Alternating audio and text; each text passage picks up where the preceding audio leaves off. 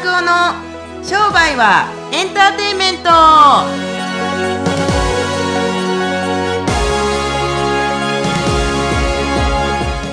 Welcome to 商売はエンターテインメント。ということで、はい、よろしくお願いします。はい、今日はありがとうございます。はい。えー、増田さん、はい、なんか増田さんちょっと顔がそうですよ。最近ね、ちょっと風邪ひいてね、なんかちょっと下り気味なんでね、体重がこの1ヶ月とかでなんか4キロ強ぐらい減ったんですけれども。何が起きたんですか？ね、なんかね、なんかあのいろんなとこ行き過ぎて好転反応なのかなと思いますけれども、なんかこういう時もあるんじゃないかなと。なんかなんかえっとそぎ、なんかススカルプチャーのようにそうそうそうそうそぎ落とされてるじゃないですか？なんかなんかもんなんていうんですか？修行僧みたいな。ニューヨークから帰ってきた時もなんかこんなことが起きててなんかそこそこしんどかったですけれども。そう。まあ今回は別に入院とかねしないと思いますけれども。でもなんか最近だったらうん。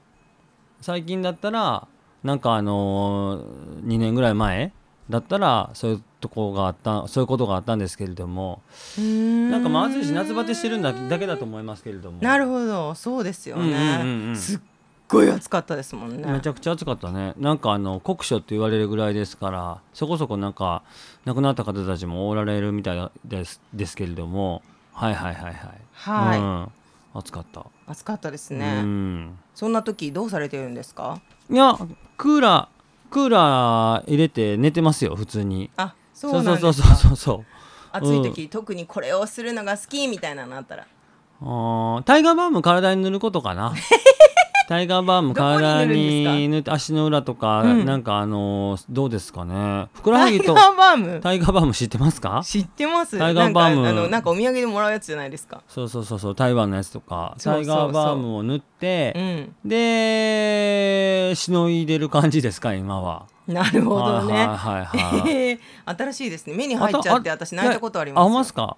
ありません？目にか入って。あそれはなんかつけた手でなんかこすっちゃったりとか。ああそれはないですね。あ、すごいあー器用ですね。足足の裏だって触った後とかなんか体に塗った後体目とか触ります？そんな。なんか目こすっちゃったりとか目かゆくて。ああなんか間違って。そうそうそう目目に塗ってるわけじゃないですよね。目普通になんかわざと目に練り込んでるとかじゃないですけ目ど。薬とタイガーバームを間違ってるとかじゃないですよね。違う違う。うんなんか僕はないですね。そうですか。全然。いやこれ聞いてくださってる方は共感してくれる人もいるんじゃないかなって勝手脇に思ってるんの脇ですが。の下とかに塗ったりするとね、うん。あの一瞬涼しいですよ。そうそうそうやっぱ。液化とかあのあれでえ体温計塗るところに塗るお体温計塗ると体体温計を当てるところに塗ると。液か湿か、はい。で害かないかって言って、はい。えーっと要するに脇の下で、えー膝の脇膝の脇のところ、はい。でし害かないかっていうのはこの外くるぶし、はい。中くるぶし塗ったりすると、まあ経絡的にすごくいいんですよね。なるほどうん。ね、タイガーバームも今白タイガーとなんかレッドタイガーってあるのは知ってますか？知らないです。僕の塗ってるやつがレッドタイガーなんですけれども多分皆さんは台湾とかのお土産でホワイトタイガーをしてるんだと思いますけれども、うん。ホワイトタイガーよりもレッドタイガーの方がちょっとカッと熱くなるあんですよね。増田タイプですねそれ。うん、まあ多分その僕はシンガポールで買いましたけれどもマスタータイプとは書いてなかったですけれども なんせちょっとカッと熱くなるみたいなんではい、ちっちゃい子供とかに塗るやつはあんまり赤い方じゃなくて塗っちゃダメでしょ。うメントきつすぎるでしょールがすごく入ってるから、うん。どっちにしてもすっごい伸ばさなあかん、うん。ちょっとしたものをすっごい伸ばしてもふふんわり匂いがしてるやつをまあ子供さんたちとかに塗ってあげたりとか。そうだね。つあとはかない方がうんいいね、あの胸とかに塗ったりするビビックスベボラップって知ってますか、はいはいすなあのす。ごい胸に塗るはいはい。とスースーして鼻が通るやつとかありますけどあれすっごい強烈なんですよね、はい。あれよりかはマシじゃないですかまだ漢方入ってるから。タイガーバームの方が。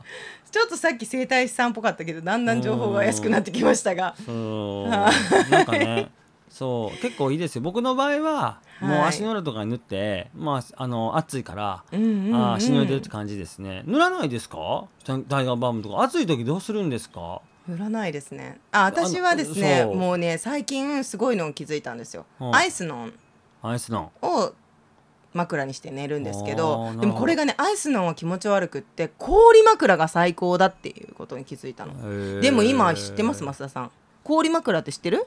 知ってますの前に質問が来てへんから分かりませんで答えとくわ。氷枕あ知ってます？知ってる知ってるあのゴムのやつでしょ？そうあれ売はい。ってないの、へえ薬局に売ってないの。あアイスマンばっかりなの。でもね氷枕が気持ちいい。あなるほど。自然の水だからなんだろうね。ゴツゴツしてるやつですよね。ゴゴムに入ってるなんかあのたい焼きみたいな形したやつですよね。そうそう湯たんぽにもなるような感じのやつ。たまにこうゴロゴロ氷入れすぎてこうゴロゴロ頭やりすぎて氷であのか水枕が破れてしまったりとか。あるの？僕ちっちゃい時何回もありましたよそんな。それだいぶ悪い水枕使ってるんですね。もううちのはねやっぱり高級だったのかな、えー、まあ僕のところは低級やったのかな。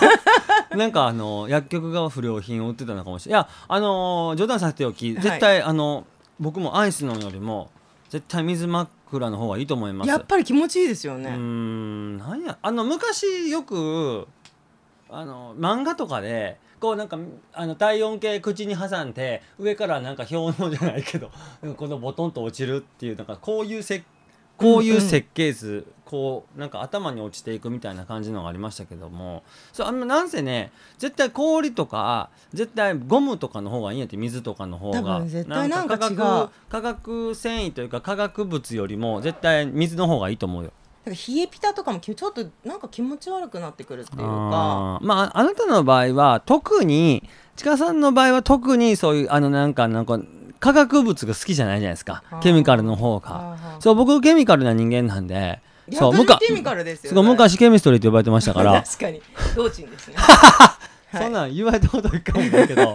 まあそんな感じで今日もああ盛り上がってきたなと思いますけれども、ということで、はいはい。じゃあ本題というか質問来てますので今日も質問に答えていきたいと思います、そうしましょこれを増田さんにもきぜひ答えていただきたい質問なんですう、が、はあはあはあ。いつも前向きにって思ってるんですが時々どうしても孤独を感じたり、うん。夜中にうなされて起きてしまったりということがあります。ほう。先生はそんな時ありましたか？もしあったらどうされていましたか？はい、えっと、まず最初にそんなことありましたかってことなんですけども一回もありません。えっと悩んだことはあるんですけれどもそのうなされるほどね うなされるほど悩んだことはあるよもちろん。恋愛のことに関してもお金のことに関しても仕事のことに関しても結婚するかどうかも悩んでましたからけれどもうなされたことはないかな。あなあー夢で見てバッて起きたことはありますよ。これうなされるって言うんですか？うーうなされるってな わかんないです。うなされるってあーあーとかってそんな感じ？でもそれはないかな。なるほどね。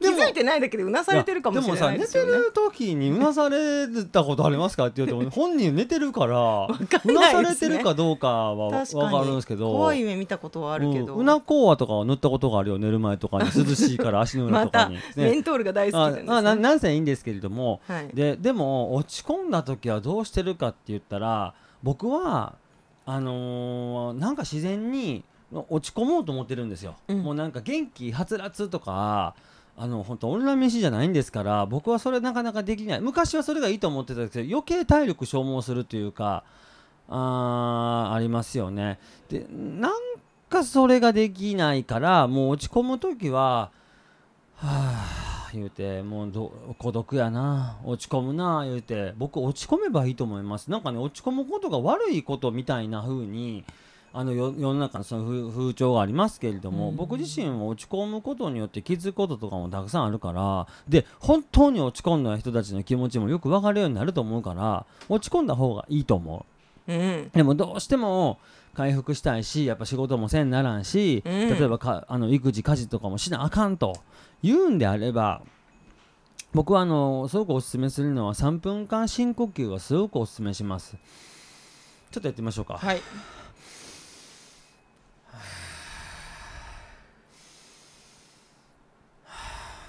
これをこれ3分間続けこれをるんですか？ね目をつぶって3分間やってるとまあもう5回ぐらいやってるとねすごく落ち着いてくるんですよ。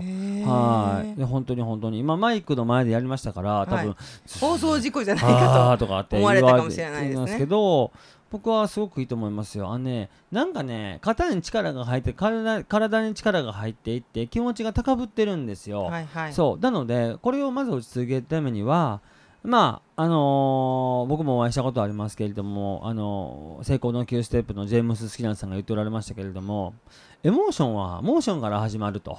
いうことをおっしゃってましたんでまずはその深呼吸で体を落ち着けるところからやるとすごくいいですね。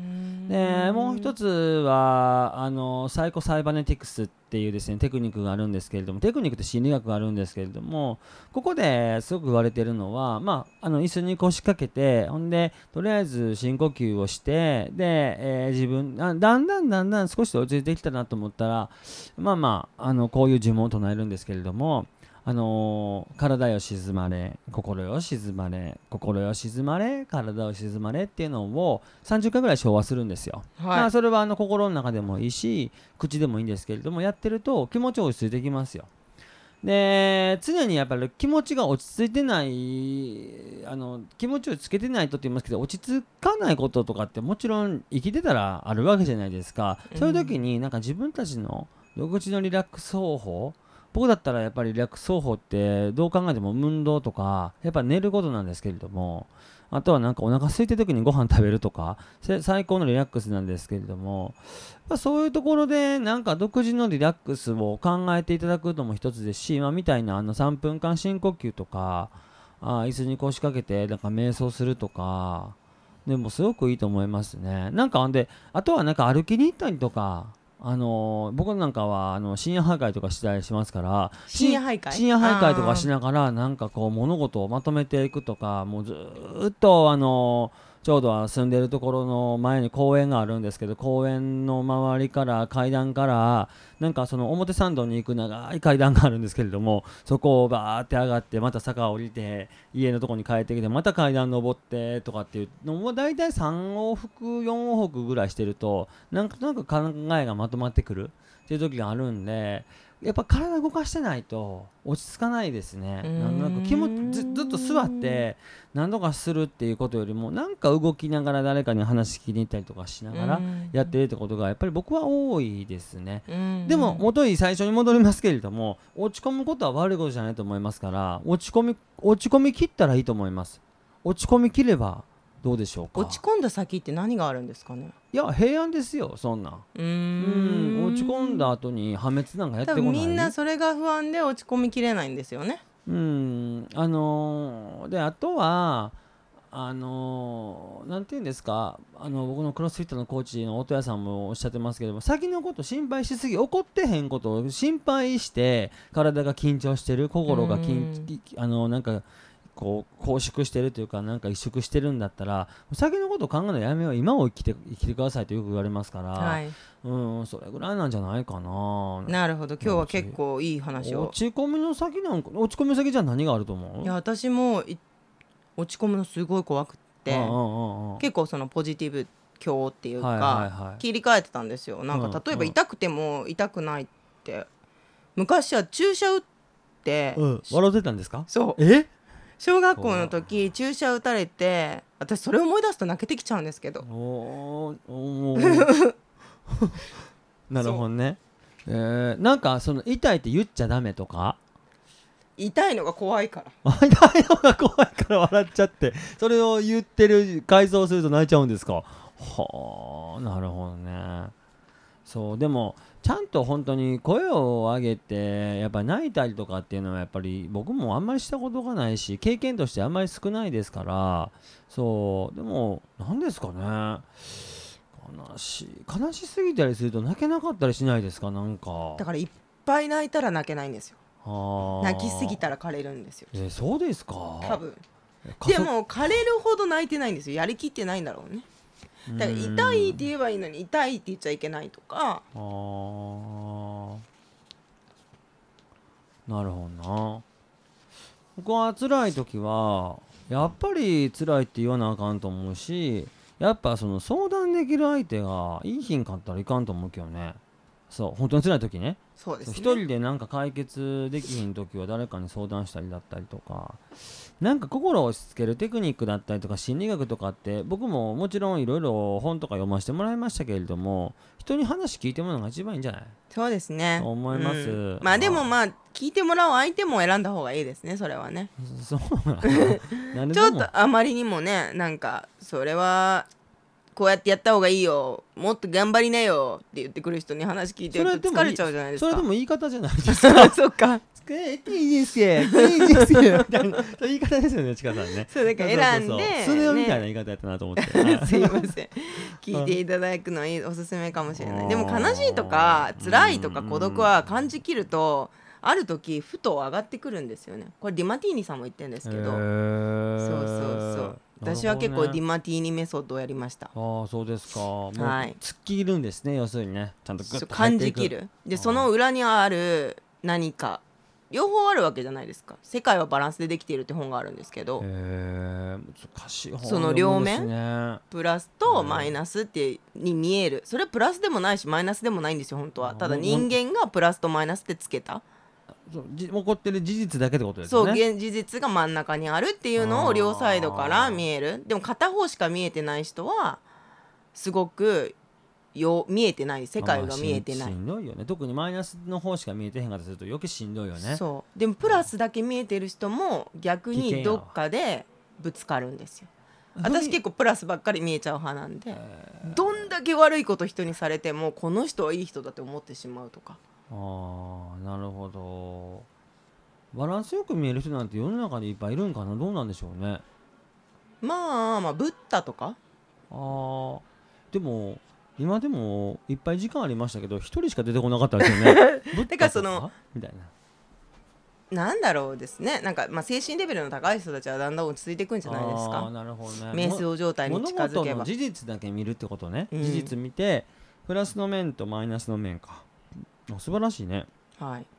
うん。まよくあると思うわ、はい。そんな感じで今日はちょっと途中感涙してしまいましたが、ねえなんかその 今度ちょっとちかさんのこと泣かせるときに 注射の話したいと思いますわ。もういつでも泣いてしまいまこの子はなんやろう。なんかあるんでしょうねスイッチね。すはい。ちょっと興味がありますけれども。はい。ということで、はい。答えになってましたでしょうか、はい。ぜひですねあの参考にしていただければと思います、はい。このポッドキャストは皆さんのシェアとあと登録ボタンしていただくことで成り立っております。ぜひですねあのいいなと思ったらポチッとしていただいてでまたあの必要な人に届けていただければと思います。なんかすげえ incredible ななんか質問をねあのー、待ってる。い10個20個いただけたら最高ですね。 incredible な。 incredible な？あそうですあそう。最高の夏にするためにはい。回答していきたいと思いますんで、ぜひお楽しみに。あ楽しみに待ってます。それでは次回お会いしましょう。さよなら